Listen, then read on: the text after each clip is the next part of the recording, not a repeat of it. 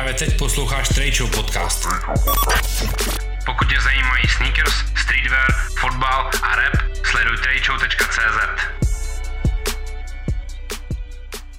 Čau, moje jméno je Radim Steska a ty právě teď posloucháš nový díl Trade Show. Trade Show číslo 70, eh, do kterého jsem si pozval už jako už po několikátého mého kamaráda a kolegu Richarda Polhara. Ahoj Ríšo. Ahoj Radime, ahoj, zdravím všechny posluchače u našeho cestovního vlogu. Přesně tak. Ještě než se začneme bavit o cestování, tak si tady dovolím takový jako public service announcement. Co bych si měl vůbec dovolovat? Je to můj vlastní podcast, že jo? Já se nemusím nikoho dovolovat. A, k, komu se líbí uh, Trade Show podcast a věřím tomu, že všem, jinak, by- jinak byste to asi neposlouchali, tak můžete podpořit vznik dalších a dalších a dalších uh, podcastů Trade Show a tím, že si koupíte uh, Trade Show No Pressure tričko, který najdete na tradeshow.cz lomeno tradeshop. Uh, tři barvy, tři motivy, 999 korun, easy peasy, dodání do dvou týdnů, protože to vyrábím tak trošku punkově na koleni, ale extrémně si vážím každý z vás, kdo si tričko objedná a koupí a já mu ho buď osobně doručím v Praze, nebo to osobně donesu do nejbližší zásilkovny uh, s podpisem a, a s láskou. Uh, takže děkuji všem, kteří už uh, v první várce si koupili, nebylo vás vůbec málo a mám z toho moc velkou radost, takže všechny předobjednávky už jsou dávno odbavený, uh, teď posílám už nějakou druhou várku triček, takže kdo objednáte dnes v pondělí 21. nebo kolik je? 26. 19. 19. dneska Jo. ale tenhle ten podcast vyjde v pondělí. Aha, tak 25. Tak v pondělí 25. tak do nějakého 5. 10. vám tričko přijde. Takže kdo ještě nezaznamenal, Trade Show, No Pressure Drop, uh, tři trička, tradeshow.cz, e-shop, je to strašně jednoduchý, platíte Apple Pay, easy peasy. Uh, děkuju moc všem za support, moc si toho vážím. Uh, Ríšo, jak se máš? Dobře, já mám jenom ještě jednu poznámku k tomu. Pokud vás bude dost, tak radím našetří na kameru a budete to mít konečně i s videem. To si myslím, Wow. že, to si myslím, že je poslední touch, který by Show si zasloužila. A, OK, let's do that, let's do that. no pressure, ale pokud chcete video, tak nakupujte merch. To je velmi jednoduchý. OK, a jak se máš? Mám se dobře, eh, děje z toho spoustu, jak v mém osobním životě, tak v mém pracovním životě. Teď jsem dost cestoval, ještě mě čeká jedna cesta, která už bude, která, která nebude pracovní, na což se těším, ale jinak eh, je to krásně, krásný. Jak se máš ty? Já se mám taky dobře a jsem moc, moc, moc zvědavý na to, co mi dneska uh, všechno odpovíš na moji první základní otázku. Jak bylo v Japonsku? Super, Japonsko mě velmi překvapilo. Já jsem nikdy Japonsko neměl úplně na nějakým top 10 uh, places to visit, ale musím říct, že mě to uh, překvapilo v pozitivním slova smyslu natolik, že se tam určitě, určitě budeme chtít vrátit.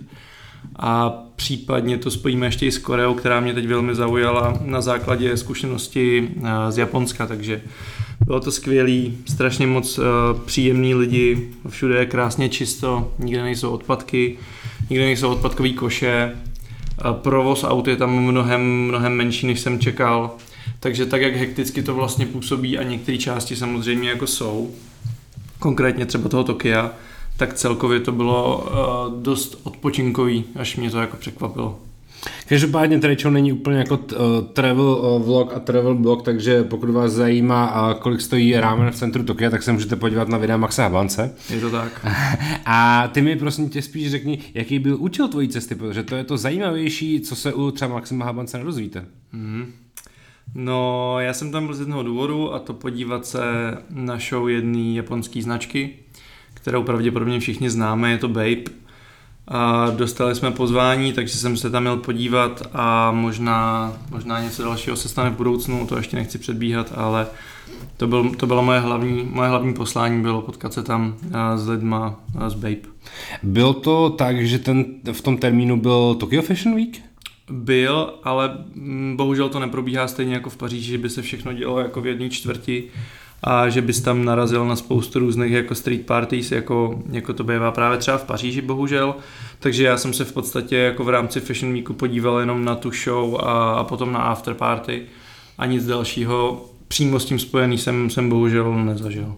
A nezažil z toho důvodu, že jsi to jakoby nestihl, nebo to bylo nedostupné se tam dostat, protože dokážeš si představit, že Tokyo Fashion Week dokáže být takový jako dost uzavřený jenom pro uh, svoji vlastní komunitu lidí a jenom pro ty jakoby vybraný bajery z těch jako několika málo obchodů celého světa, kteří jsou pozvaní na Tokyo Fashion Week. Je to tak. Eh, Bylo to kvůli tomu, že já jsem vlastně neměl přístup na na další shows a zároveň musím úplně upřímně říct, že 90% značek jsem ani jako neznal, mm-hmm. který tam jako v rámci Fashion Weeku měli třeba show, takže to byl jeden z důvodů toho, že, že jsem se tam jako nedostal. OK. Když už jsi teda ťuknul ten Babe, tak pověs mi, uh, jaká byl, jaký byl tvůj zážitek z toho, že jsi jel do Tokia na přehlídku Babeu. Bylo to, byla to show, bylo to obrovský a bylo brandovaný celý takový taký velký jako gymnázium, ve kterém se to dělo, byly to krásné prostory, obrovský prostory, celá jako vlastně v podstatě palubovka, když to tak řeknu, byla obrandovaná velkou jako babe opicí, všude bylo babe camo, všude byly shark hoodies, všude bylo to, co bys od toho očekával, no. takže to bylo, mělo to jako wow efekt na mě velký. Kolik tam bylo vlastně jako třeba Evropanů na takovýhle přehlídce, nebo jako vyčníval jsi tam mezi, mezi jako těma Aziatama? Vyčníval jsem, řekl bych. Já si myslím, že Evropanů tam mohlo být 10-15, Z kolika lidí? pár set, třeba mm-hmm. z 500 lidí. Wow, takže to bylo fakt obrovský. Bylo to obrovský, ale fakt drtivá většina byli, byli jako Japonci. Mhm, mhm. A Japonky samozřejmě. Zkus mi teda ještě víc popsat cel, cel, celou, tu, celou tu přehlídku. Bylo to jako podobný tomu, co známe z Evropy, že uh, přijdeš, očkrtneš se na guest listu, uh, usaděj tě, 10 minut čekáš, pak je 12 minut přehlídka, pak 20 minut networkuješ uh, a díváš se, jak lidi kouří cigarety a pak odejdeš? Bylo to v podstatě velmi podobné s tím, že ta čekací doba byla ještě trošku delší, protože my jsme tam přišli zhruba 10 minut před začátkem show a další půl hodinu jsme čekali venku, než jsme se vůbec dostali dovnitř. Potom, co jsme se dostali dovnitř, jsme čekali dalších, si myslím, 10-15 minut, než to celé vůbec začalo, než se všichni dostali dovnitř, protože tam bylo spoustu lidí z presu, spoustu influencerů a spoustu bajerů. Takže těch lidí tam bylo, bylo hodně a mělo to větší spoždění, než jsme normálně třeba z Paříže zvyklí, kde taky bývá pár desítek minut, ale tady bylo čekání delší. Ale jinak to probíhalo velmi podobně. Mm, Byla tma, pak se rozsvítily světla, začaly chodit modelové, začala hrát muzika. Všichni se to natáčeli, fotili.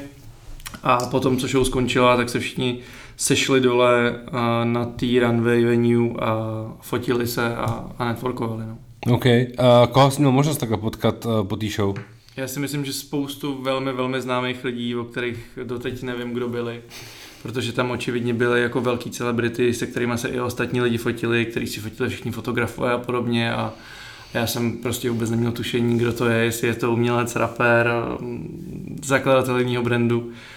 Takže ten svět je tam mi přijde dost oddělený, pokud se v tom vyloženě jako neorientuješ a nezajímáš se o to. Mhm. A to byla přehlídka Babeu na uh, SS 2024? Je to tak. A co nás čeká v té době? Co tě zaujalo na, na tom catwalku? Co tě zaujalo na té přehlídce jako takový? Tak uh, určitě velký jako wow efekt měli Mischief Boots v kolaboraci s Babe, Mhm. což je prostě spojení dvou velmi extravagantních jako designů, takže to samozřejmě jako vyčnívalo. Potom tam samozřejmě byly nový verze Shark Hoodies, který mají a tentokrát stříbrný a zlatý print a, a detaily, takže ještě decentnější než, eh, než doteď. A zároveň ty modely Shark Hoodies v rámci té show měly ještě takový obrovský křídla na zádech, takže, takže to bylo spíš takový až jako kostýmový. A jinak ta kolekce je obrovská, ta je mm, výrazně větší, než co jsme zvyklí právě třeba, třeba z Paříže, takže tam těch luků, jestli jich tam mohlo být 100, Wow, OK. fakt, fakt hodně. Bylo to teda mix pánského i dámského, ale bylo tam těch věcí strašně moc. Mhm. Mm-hmm. A to ještě nebyly na té show ani vlastně jako všechny různý colorway z těch jednotlivých pieces, co tam vlastně jako byly. Takže já když jsem potom byl se podívat na tu kolekci, tak, eh, tak byla obrovská. Takže to mě taky překvapilo, jak, jak velký to vlastně je. A kromě uh, té jedné kolaborace, kterou jsem zmiňoval, bylo tam ještě něco, co tě jako zaujalo, že by tam bylo, já nevím, že by chodili v dresech a Paris Saint-Germain a v Babe kolabu nebo něco podobného? Dresy tam nebyly, ale co je tak jako i typický pro, bych řekl, Japonsko nebo minimálně Tokio, jsou jako vlastně plišáci a, a plišové věci a obrovský tašky a tady bylo vlastně spojení toho, že některé ty crossbody bags byly velký, třeba metr na metr a byly v, jako v podobě velkého plišového medvídka a, a tak, takže to bylo taky jako velmi specifický podle mě pro jako japonskou módu. Mhm, mhm. A ty jsi se potom teda dostal ještě i do Babe showroomu, jak jsi naznačoval? Po té show přímo jsme se ještě měli možnost podívat do Bapelandu, což je, což je vlastně bývalý barák, kde žil Nigo, Mhm. kam se vlastně jako veřejnost nemá šanci moc dostat, kde jsou vystavený jako archivní věci Babe Nejsou tam bohužel úplně všechny, ale i tak jich tam byly jako stovky. Byly tam vlastně, tuším, 80% zhruba všech Medicom kolab, co tam měli, takže na to je tam v tom baráku vyloženě jako samotná místnost, kde, kde jsou jako vystavený archivní všechny tyhle kolaborace. A potom je tam šest aut, který dohromady si nedokážu vůbec troufnout, kolik stály. A spoustu dalších věcí, spoustu věcí, které jsou jako, je jeden kus na světě a jsou to třeba nějaký custom věci, jako je třeba Cavs uh, Simpsons uh, kolabo, takže ten obraz je nevím za kolik milionů a vysel tam nad náma na zdi, když jsme pod tím pili pivo, tak to bylo to byl, to byl fajn zážitek, zároveň je tam na zdi archiv všech těch jejich jednotlivých kamus, který ho nikdy vydali, takže je tam vlastně první kamo, který bylo releaseovaný v roce 97, což je prostě o rok mladší než jsem já, tam bylo na zdi. A zároveň tam byly všechny první designy, byly tam všechny archivy veškerých Supreme Collab a podobně z Babe. Takže to bylo jako hezký si tím moc jako projít, osahat si to, vyfotit si to.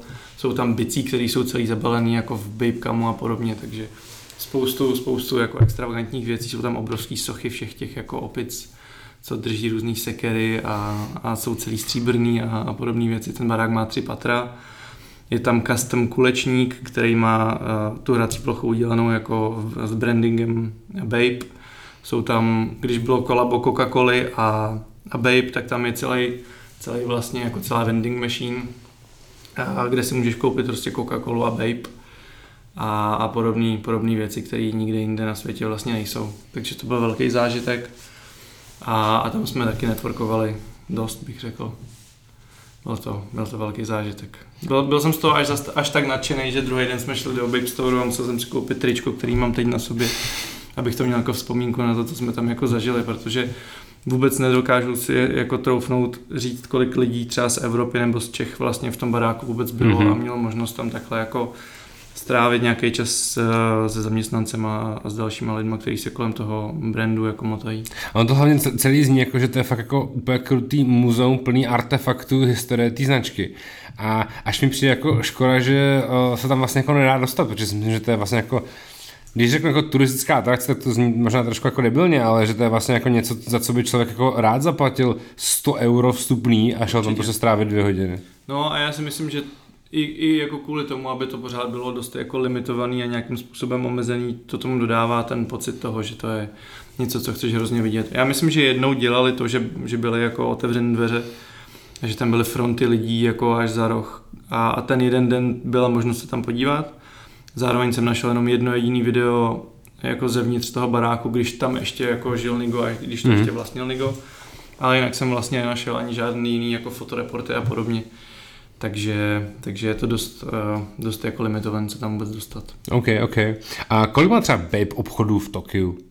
Já si, mysl, já si myslím, že tak 4-5. My jsme jo. byli tuším ve třech, mm-hmm. ale myslím si, že jich tam je víc. Jo. Že tím, že to Tokio je fakt jako obrovský a že je tam nějakých 10 milionů lidí, a jsou tam různé další města s tím spojený, tak si myslím, že jich tam je jako víc než ty tři určitě. A jsou v zásadě jako vlastně všechny stejný nebo podobně, že tam je jako nějaká aktuální kolekce a podobně, nebo se třeba něčím liší? Uh, liší se hodně jako designem toho storu, interiérem.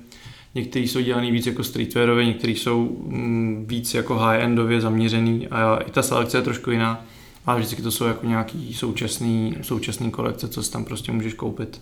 Plus tam samozřejmě vždycky v tom store je vystavená nějaká jako archivní věc, která, která zase má být jako uh, tahák pro ty lidi, mm-hmm. kteří to můžou vyfotit a podobně. Mm-hmm. A dělo se to, že já jsem si kupoval tričko a vedle se prostě lidi fotili jako uvnitř toho storu, veškerý ten jako babe nábytek, který sám o sobě je dost drahý a je tam v tom storu. Všechny ty kožený gauči, který mají prostě který mají na sobě to babe camo, tak jsou takový jako velmi Instagram friendly. Uh, protože, fakt, jak jsi říkal. Protože už jenom vyrobit takovouhle věc musí prostě stát jako 10 tisíc eur, že jo? Stojí to dost a zároveň si myslím, že toho jako prostě nevyrábí moc. No, mm-hmm. takže, takže tohle všechno tam v tom, v tom storu nejdeš a, a třeba v jednom tom storu je velký kožený gauč babe, na který si jako nemůžeš mm-hmm. sednout, protože je na prodej. No. Mm-hmm. Ale stál, nevím, jestli stál 100 tisíc přepočtu korun. Mm-hmm jakože není to levná záležitost. Mm-hmm. A krom Babe Storeu zvládnul si navštívit i nějaký jiný obchody? Chodil si prostě po takových těch jako klasikách, jako je japonský Supreme, jako je uh, třeba japonský Undefeated, protože že spousta jako těch jako ikonických značek, které my známe, no, ikonických brandů, tak vlastně si drží už třeba jenom v Japonsku ty obchody, jako je Stussy a, a, a podobně. Mm-hmm.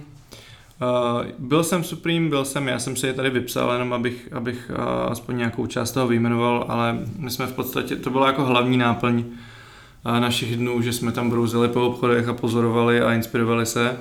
Co bych vypíchnul, tak je určitě Great, což je jako nádherný, nádherný store, který je v department storeu, který se jmenuje La Foret, nebo respektive v takovém jako nákupním, nechci říkat úplně středisku, ale takovém nákupním houseu, kde jsou potom i další obchody které jsou převážně složený z japonských a z korejských brandů, takže je to jako velmi specifická věc, kterou nikde jinde v Evropě podle mě nenajdeš. Takže Grid byl určitě jako velmi impressive store. Potom jsme navštívili teda Babe, tuším tři story, byli jsme ve Stussy, byli jsme v Beams, eh, byli jsme v Atmos se podívat, Stone Island eh, a pak jsme prošli takový jako i high-endový věci, jako je Chanel nebo Vizvim. CDG tam má taky vlastní jako story, takže to jsme potom prošli a potom jsme hodně navštěvovali vintage story, které tam jsou prostě na jiný úrovni, než třeba v Čechách vůbec se nám jenom hmm. může zdát. Což je třeba Rectek, je to Bingo, je to Tentau a nebo Second Street. To jsou v podstatě vintage story složený jenom jako z high-endových a drahých jako značek. A je to všechno jako second, second handový, takže tam můžeš najít fakt dobré věci za super ceny. Ještě tím, že je to všechno jako tax free a, a ten jen nevychází tak draze. Takže tam můžeš najít Rick Owens bundu prostě za 5000 korun přepočtu a, podobné mm. věci, ale musíš fakt hledat, protože těch věcí je tam strašně moc. Většinou to jsou dvou, třípatrový, čtyřpatrový jako story a, je tam těch věcí strašně moc. Ale co je velký problém tady u těch vintage department store, třeba pro mě a pro další lidi z Evropy, co by to chtěli navštívit, tak ten sizing je strašně malý. Bohužel prostě jsme moc velký na to. Respektive ty věci jsou moc malý. A, no a je těžký tam najít něco vlastně ve tvojí velikosti. Mm-hmm. Ještě než se začnu ptát na konkrétní obchody a konkrétní zážitky, tak obecně, co zaujalo tě něco v japonských obchodech? Třeba kromě samozřejmě toho sizingu, který je ale takový očekávatelný, že všichni víme, že Japonsk, Japonci, no Aziaté jsou menší a obecně ten japonský sizing je dost známý tím, že prostě jako všechno se vyrábí uh, malý a my si tady v, v Evropě musíme kupovat 3XL babe trička, aby jsme je vůbec fitli. No já mám na sobě 2XL tričku mm. teď protože jsem se bál koupit si 3XL, ale ve finále by to taky úplně neuškodilo, mm-hmm. takže ten sizing určitě. Co mě obecně, ať už v obchodech, eh, co se týká jako oblečení nebo obchodech jiných, anebo celkově bych řekl vlastně Japonců, překvapilo a potěšilo, jak jsem říkal, oni jsou strašně milí a, a jsou strašně ochotní. Nemluví většinou až zase tak dobře anglicky, jako mm. třeba v Evropě. To je zvykem už třeba ve všech těch velkých jako department storech se domluvíš jako anglicky dobře v, v Evropě tak v tom Tokiu mi to tak úplně nepřišlo, ale, ale oni to prostě nahradí tím servisem, mm-hmm. který je tam prostě pořád neskutečný, ať už je to jako malý, neznámý uh, skate shop, tak jsou všichni hrozně jako ochotní, milí, nikdo se na tebe netváří protivně a podobně, takže to je, to byla jako velká příjemná změna. A, a dělá to podle mě v tom retailu strašně moc ten servis. Mm-hmm. To je podle mě ta jako předná hodnota oproti nakupování online, že tam máš ten přístup toho prodavače, který se ti jako fakt věnuje fakt se tebe jako zajímá a dá ti ten servis a tím spíš si tam něco koupíš. Hmm. Já jsem měl tu nějaký jako video obecně, takový jako dokument nějaký krátký o Atmos a přesně vlastně celý to bylo jako kompletně v japonštině, že ty, ty otázky si jako pokládaly přes překladatele, který no, jako to natáčel ten, ten, ten videoklip teď si vlastně vybavu, že třeba GQ udělal jakoby krutej, krutý video a rozhovor se Seanem Waterspoonem, protože vlastně Sean Waterspoon bydlí už asi tři čtvrtě roku v Tokiu, jakoby mm-hmm. větší část života tráví tam, mm-hmm. kvůli jakoby projektu s Gapem, co dělá a podobně. A taky vlastně jako v tom videu eh, GQ, Japan, tak eh, ten moderátor vlastně všechno mluví v japonštině a je tam v některých záběrech, záběrech vidět, že tam má i překladatele. No, jako takhle, mě to překvapuje z toho důvodu, že je tam podle mě dost vidět eh, jako americký influence, hmm. ať už je to v té módě nebo celkově. Ale na druhou stranu oni prostě možná mluví čtyřma dalšími jazykama, kterými já nemluvím. Jo? Hmm. Možná, že tam všichni mluví, nevím, korejsky nebo nějakým dalším jazykem, který jako tam dává větší smysl pro ně než angličtina, takže já nechci, aby to vyznělo tak jako, že tady říkám, že Japonci neumí anglicky, jo, tak to určitě není. Jenom mě to překvapilo, že v tom retailu to nebylo tak častý jako v té Evropě. Mm-hmm. Uh, Supreme Story jsou předpokládám velmi podobný jako to, co jsme, jsme zvyklí z Evropy? Jo, až bych řekl, že třeba ten tokijský byl poměrně jako nudný. Mm-hmm. Jo, tam je taková velká, obrovská modrá plastika, nějaký jako sochy, takový třímetrový, což je jako hrozně hezký prvek, ale jinak jako co se týká zboží, tak je to stejný, servis je dobrý, ale jinak ten store je takový jako zvláštně poloprázdný mm-hmm. a nic moc zajímavého se tam jako neděje. A proč si myslíš, že Vyzvim nikdy se nechytnul mimo Japonsko? Je to jenom tím price pointem? Myslím si, že je to za prvý price pointem a za druhý ta estetika je dost jako specifická pro Japonsko. Mm-hmm. A nemyslím si, že by tady někdy mohla být tak populární. Věřím, že třeba jako ve Skandinávii, kde ten minimalismus prostě je vidět taky víc, to fungovat může. Ale celkově porovnání toho, jak se tam lidi oblíkají, jak se oblíkají jako v Evropě, je velký. Mm-hmm.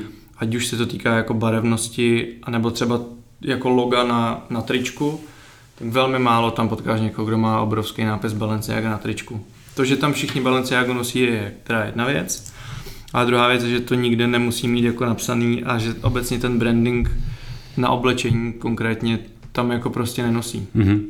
Jo, všichni jsou tam vlastně jako v černobílých uh, outfitech. Fakt velká část, až mě to překvapilo. A, a ten branding tam prostě moc, moc důležitý pro ně není. Takže já si myslím, že i ten Vizvim ve Vezvimu my jsme se byli podívat a, a ty věci vypadají až tak bych řekl jako nudně trošku. Mm-hmm. Pokud neznáš tu story zatím, nevíš, jak je to vyrobený, nevíš, jak kvalitní to je a tím pádem nechápeš, proč to stojí tolik, tak ty pod, moc nemáš potom důvod uh, si to jako koupit, no, tady mm-hmm. v mhm. Evropě si myslím. Takže to si myslím, že je jeden z těch, nebo že to jsou ty důvody, proč to tady tolik nefunguje. Mm-hmm.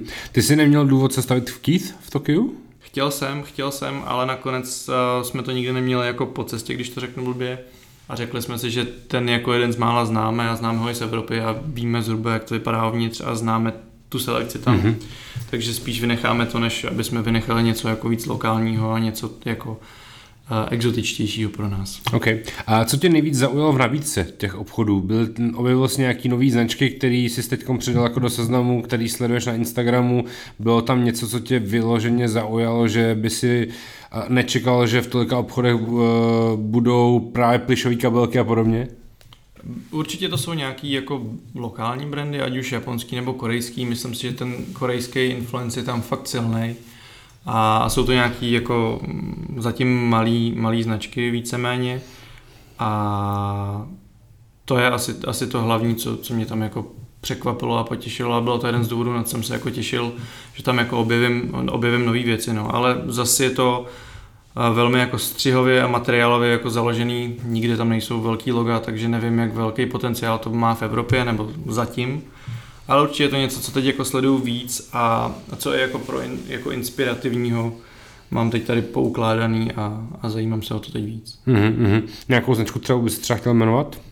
Třeba Entire Studio mě velmi jako potěšilo, na který já jsem narazil dřív na, na Instagramu někde. Jsou to lidi, co předtím dělali Easy Season, takže mm-hmm. ta mhm. estetika je velmi podobná Easy Season. A zároveň mě překvapilo, že ten price point vůbec není tak vysoký, jak bych čekal. Dokonce jsem tam, jsem si tam koupil jedno tričko, který v přepočtu vyšlo asi na 1100 korun, což, což jako není moc za tričko téhle kvality a bylo zase velmi specifický, jako tím, jak bylo opraný, střihově bylo taky velmi jako specifický, takže, takže to je třeba jedna z těch věcí, co bych rád jim jmenoval. Mm-hmm, mm-hmm. A což jsi skoupil v Japonsku? Jel jsi tam s jedním prázdným kufrem? jo, je to tak. Ale nakonec jsem si tam toho nekoupil uh, až zas tak moc. Já se snažím neutrácet úplně za věci, které uh, mě natchnou jako v jednu chvíli, řeknu si, že je potřebuju a za týden si uvědomím, že už je nepotřebuju. Snažím se to teď jako trošku kontrolovat a nenakupovat úplně úplně jako šíleně, takže já jsem si tam v podstatě, co se oblečení týká, koupil dvě trička a jedny kalhoty a Nina si tam koupila víc věcí, takže jsme pak vezli jako plný kufr zpátky a my jsme zároveň nakoupili spoustu jako jídla, spoustu, spoustu jako lokálních věcí, co jsme chtěli dovést jako pro známí a pro mm-hmm. rodinu. Máme asi šest balení voných svíček doma a, a parfém jsem si tam koupil ještě vlastně. Takže takže to, že jsme objevili, že v, ve storu, který se jmenuje Nubian, měli úžasné slevy, byly 50 až 70 a do toho to ještě bylo tax free a do toho ještě slečna přišla, že na tyhle tři dny zrovna, co jsme tam byli, mají additional 20 na všechno. Takže jsem si tam koupil Poustar High Faction kalhoty, který v retailu stojí asi 15 tisíc za 3,5 tisíce korun, mm. což je prostě méně než nákupka a nemohl jsem je tam nechat, no, takže to je třeba jedna z věcí, co jsem si tam koupil. Tak oznáš posloucháš studuje teď něco, co teď hodně sleduješ, že vlastně od toho pařížského Fashion Weeku? Já je sleduju už delší dobu a myslím si, že to má obrovský potenciál ze všech tady těch brandů, který jsou zatím jako ne, ne, nedostupný v Evropě, mm-hmm. protože ty jejich střihy a, a celá, celý ten background toho brandu je tak hrozně zajímavý, že, že si myslím, že to je jako unikátní v porovnání s těma ostatníma brandama. Takže my už jsme se o tom vlastně jednou bavili, ale to je jeden z mých favoritů teď na nadcházející nějaký jako sezóny, co určitě budu sledovat a co určitě by stálo za to, abyste i vy posluchači sledovali, protože ty věci jsou super. Když na chviličku odskočím jenom od Japonska od, a, a, a přesunu se vlastně do té Koreje, a kromě Ader Error jsou vlastně ještě v Evropě aspoň nějak málo establishnuty nějaký jiný korejský značky? Ty jo. Určitě budou, nevím, jak je to na našem trhu konkrétně, ale když si tady rychle vyjedu nějaký seznam, tak ti řeknu, že určitě, určitě tady budou další, o kterých víme, a jenom mě teď nenapadají. Postcard Reflection je určitě jeden z nich, a teď tady Anderson Bell třeba. Mhm, jasně, pravda. Který udělali kolabo s ASICSem. Potom je to třeba Amomento, který vím, že je dostupný v některých, v některých obchodech v Evropě kdy já jsem se byl už i podívat v jejich showroomu v Paříži a musím říct, že mě to dost jako oslovilo, nebo je to třeba Kijun, což je takový jako vycházející brand, který podle mě taky stojí za pozornost, ale jinak nemám pocit, že by tady úplně byly, byly hodně dostupný a myslím si, že je to škoda.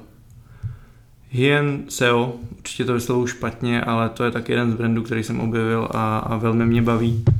Je to designérka, která studovala v Antwerpách, ale původem je z Koreji, takže je tam krásný blend toho jako korejského takeu na, na, na tu jako evropskou módu. Takže to je třeba jeden z dalších brandů, který mě velmi baví. Gentle Monster je teda taky korejský brand, což je brand, který vyrábí primárně brýle a ten už je taky velmi populární. Vím, že měli kolabo, tuším, s Off-White dokonce. A to je asi tak zhruba všechno, co mě teď takhle napadá, co bych mohl jmenovat. Ale věřím, že to sem dřív nebo později dostane že čím dostupnější to tady bude, tím spíš to potom logicky bude jako tady růst a, a prodávat se.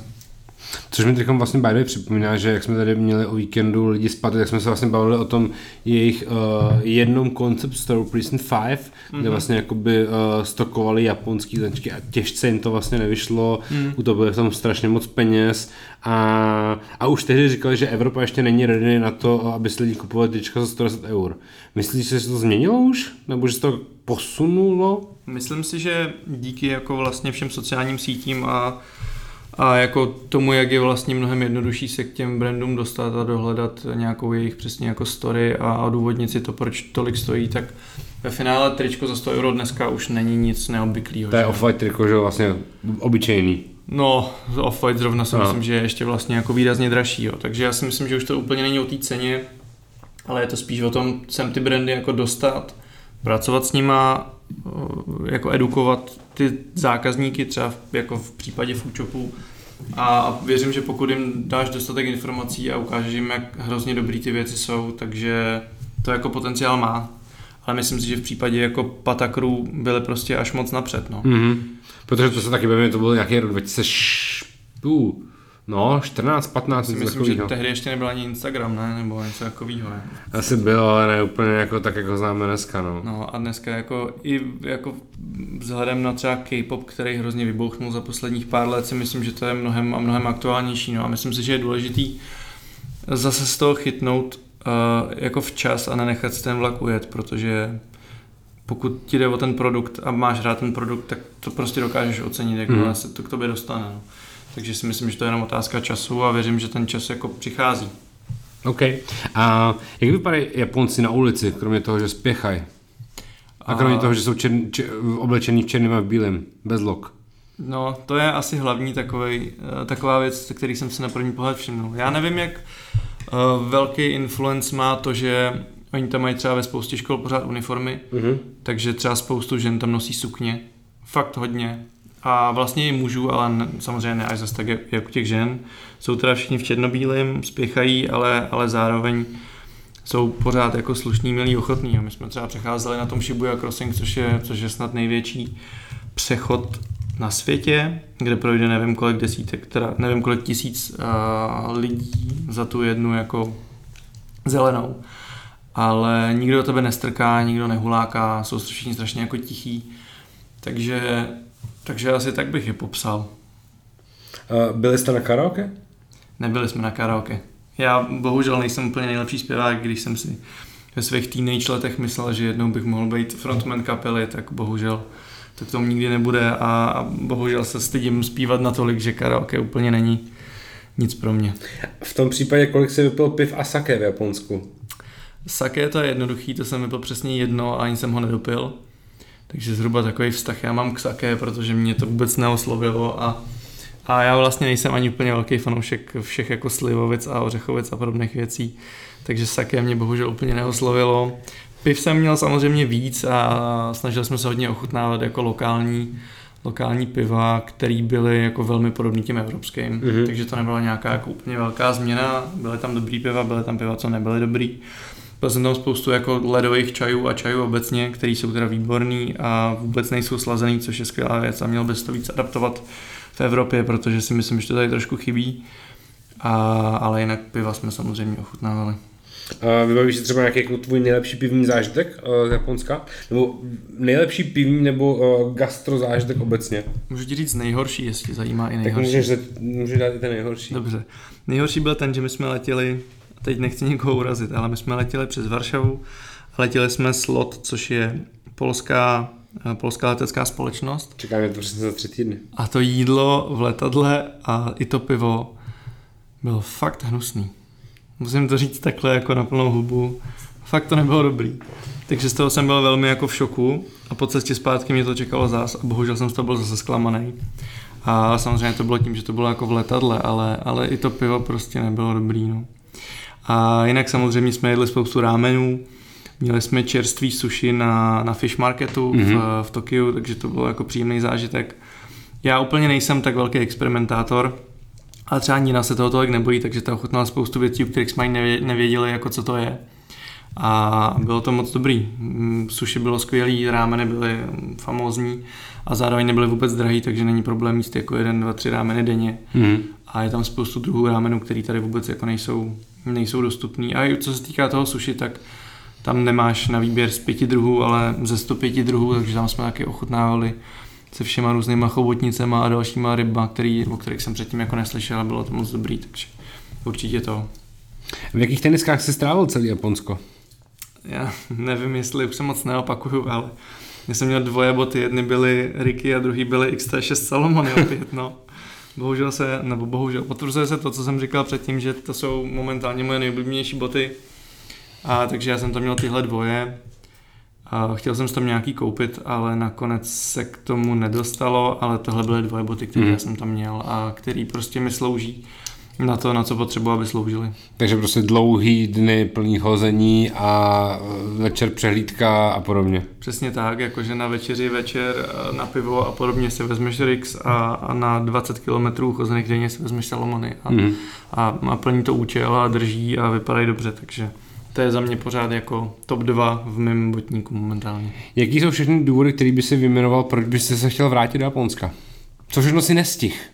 A nestihl jsem jako celý Japonsko vlastně. My jsme strávili, tuším, že to bylo pět dní v Tokiu a dva dny v Kyoto. Kyoto je vlastně bývalý hlavní město a, Japonska, takže je tam spoustu těch eh, velmi typických temples a, a je to celý takový vlastně jako starší, bych řekl. A, ale je to krásný a určitě to bych chtěl proskoumat ještě víc. V tom Tokiu podle mě člověk může strávit klidně tři týdny, jako aby tam stihl všechny ty části toho města a stihl prochodit všechny kavárny a restaurace a obchody a, a všechny jako architektonické věci, které se v tom městě nacházejí, takže, takže jsme vlastně zjistili, jak hrozně moc nám toho o Japonsku jako unikalo. Zkoušeli jsme i ty jejich lázně, což taky byl jako velký zážitek. A, a chtěli bychom jako procestovat potom zbytek toho Japonska a zjistit, jak velký je rozdíl mezi Japonskem jako takovým a Tokiem, protože to Tokio přece jenom je jako modernější napřed a je to takový jako stát ve státě. Mm-hmm. Takže mě by určitě lákalo jako procestovat tím vlakem celý Japonsko tam a zpátky. A zároveň tím, že prostě mám rád produkt tak hodně, jak mám, tak to bylo strašně inspirativní, co se týká jako módy. Produktů, materiálů. Chtěl bych se určitě podívat do, do fabriky, kde se vyrábí japonský denim. Mm-hmm. To je jedna z věcí, co by mě moc zajímalo. A takže asi tak bych to schrnul. A já vždycky, když jedu do nějakého města, obzvlášť třeba jako na, na Fashion Week, tak potom mám uh, těch několik dní potom takový jako nutkání obligace přesně tak jako ty lidi. Jasně. A úplně stejně to mám jako teď s tím, že jsem zase začal sledovat to boje, no, novou sérii a mám, mám, pocit, že musím zase začít chodit v šušťákách, protože to prostě vypadá dobře na těch týpkách z Londýna. A máš nějaký takovýhle momenty uh, po návratu z Japonska, že bys si jako řekl, OK, uh, asi bych fakt měl mít jako dvoje selvy džíny uh, v šatníku a podobně? Jo, určitě to na mě mělo taky vliv. I tento boj, doma teď mluvím tam tou mm. úžasnou britskou angličtinu, je to hrozně jako skvělý. A co z toho Japonska týká, tak uh, jsme si s Ninou vlastně oba uvědomili, jak tady máme pocit, že se jako oblíkáme jako nejednoduše, takže pořád jsme hrozně jako down to earth, co se týká nějakých jako stylů a střihů a širokých, nízkých jako uh, střihů. Co se týká kalhot třeba, tak jako široký, široký, hodně široký kalhoty je prostě něco, co se tady ještě tolik nenosí, ale v tom Japonsku to nosí hodně lidí a vypadá mm-hmm. to skvěle. Jenom to musíš správně zkombinovat jako se správným topem a musíš na to mít samozřejmě body shape a podobně, ale ale taky jsem měl takový nutkání, jako předělat si šatník a vyházet všechny barevné věci, ne, že bych jich tam měl moc teda, jo, ale, ale určitě, určitě to. A zároveň jsem chtěl něco říct teď a to mi vypadlo. Jo a zároveň mám chuť otevřít si tady prostě obchod a dovážet sem všechny ty úžasné značky, které mm-hmm. jsem mhm. tam jako a, a, poznal. Takže má to na mě vliv, ale stejný vliv na mě má Paříž, kde naopak ta moda je jako ještě bláznivější a barevnější, takže to jsou vždycky takové vlny, které je potřeba se nějak jako zapamatovat, ale úplně se tím neřídit jako, a nepředělávat si celý šatník samozřejmě. Že? Mm-hmm. Tak tě navštívit třeba i ten Soul a další azijské země právě kvůli módě? Určitě, já bych uh, rád navštívil Soul právě v rámci Fashion Weeku a, a tam pořádně proskoumal všechny ty korejské značky a, a zažil to město a i tu zemi jako takovou, protože samozřejmě taky vůbec nevím, co od toho čekat a taky jsem to nikdy neskoumal a, ale to Japonsko mi teď ukázalo, že prostě všude je, všude je strašně věcí, které je potřeba jako objevovat a učit se a poznávat a, a láká mě to víc a víc. OK. Takže určitě ano. Super, super, tak jo. Děkuji moc, že jsme se takhle mohli povídat o, o, o Japonsku a samozřejmě dejme ještě na, na závěr reklamní okénko, co nového u IPX Clothing. No, Rád bych ti řekl, že spoustu, spoustu věcí se děje, ale bohužel prostě máme velký problém s výrobou. Nikdo není schopný vyrobit to, co jsme si vymysleli, tak jak jsme si vymysleli a ideálně v termínu, na kterém jsme se domluvili. Takže máme strašný problém s tím, že, že výroba v Čechách, kterou momentálně teď jako řešíme a, a se kterou spolupracujeme, takže to všechno trvá prostě strašně dlouho a, a vlastně to nedává úplně smysl takže mě trošku mrzí, že bohužel nemůžeme vydávat všechny ty věci, které už máme jako vymyšlený a, a vysemplovaný a podobně. Ale děláme na tom, hledáme nové cesty, pořád chceme jako zachovat tu kvalitu, takže je to, je to docela těžký, aby jsme jako nesklouzli k tomu, že budeme sice dělat hodně věcí, budeme dělat rychle, ale budou jako špatný. Takže teď hledáme nějaké nové cesty, zkoušíme nějaké nové země na produkci, a furt hledáme cestu, jak se vrátit do Portugalska, kde jako zase bojujeme s nízkýma kvantitama, mm-hmm. ale, ale jako procesově a kvalitativně to pořád jako bylo to nejlepší, co jsme zatím měli. Chystáme pop-up, což už jsem říkal možná posledně. Mm-hmm. Chtěli bychom udělat eh, další pivo s nouzibem a chceme začít jako trošku víc experimentovat, bych řekl, střihově, i díky té inspiraci, kterou já jsem načerpal právě jako v Tokiu a v Japonsku celkově, takže teď hodně jako s Martinem experimentujeme, co se týká těch střihů a šovů a chceme dělat něco jiného než jako obyčejný trička s potiskem a hledáme někoho, kdo bude schopný to jako vyrobit a vyrobit to relativně rychle a za nějaký jako přijatelný peníze. No. Takže, story. Takže prostě pořád to stejně dokola, ale chtěl bych říct, že až tu cestu najdeme, až, budeme, až ten supply chain bude jako postavený, tak, uh, tak se to jako rozjede. Máme spoustu věcí jako v záloze. Máme spoustu věcí oskoušených. Já nosím samply jako v podstatě každý týden jeden a různých produktů, ať už, je to, ať už to jsou bundy, vesty, uh, mikiny, trička, které jsou trošku jiný než klasický trička. Uh, dostal jsem skvělý feedback teď na sample bot, o kterých jsme se bavili už jednou, takže si pohrávám s myšlenkou, jestli by nedávalo smysl zkusit uh, obnovit výrobu i jako footwearu, i když samozřejmě je to jako velmi těžká disciplína v porovnání třeba s tričkama. Uh, a tak, hledáme, hledáme lidi, kteří přemýšlí stejně jako my a chceme vytvořit s nimi něco dohromady. A to jsou asi jako nadcházející plány. Najít, najít jako schopnou produkci a pak to, pak to všechno postupně dávat ven. Každopádně vaše Technical A-Panel uh, nylon shorts jsou ještě v jedné barvě stále uh, na e-shopu? Jsou tam poslední, tuším, tři kusy. Je to vyrobený v Čechách z italského waterproof nylonu. Ten produkt je jako skvělý, jenom ten proces prostě trval x měsíců, což na to, aby jsme mohli vydávat v takové kadenci, jaký bychom chtěli, si prostě nemůžeme dovolit a zároveň tam bylo spoustu jako překážek po té cestě, o kterých jsme nebo který jsme předpokládali, že nebudou a já jsem trošku podcenil to, že když mi někdo potvrdí termín na třikrát, že už jako ten termín bude platit a na základě toho jsme se rozhodli to dát jako do prodeje a že ten termín prostě jako xkrát poruší a neozývá se a podobně. S tím, že on byl teď samozřejmě trošku problém, že byli všude dovolený, takže takže pokud na výrobu toho produktu potřebuješ 6 lidí a z toho tři mají dovolenou, ale každý týden někdo jiný, tak se to celý jako natáhne samozřejmě. No. Ale, ale ano, máme na e-shopu posledních pár kusů jak shorts, tak tam tuším zbývá jedno tričko, dva svetry a posledních pár kusů těch věcí, které jsme měli vyrobený, takže to je tam pořád dostupný a budu rád, když to posluchači proskoumají protože i když je to v uvozovkách obyčejný tričko nebo obyčejná mikina, tak střihově a materiálově je, je jako velmi kvalitní, bych řekl. A nové věci doufám velmi brzo. A v neposlední řadě je v tom spousta, spousta, spousta lásky.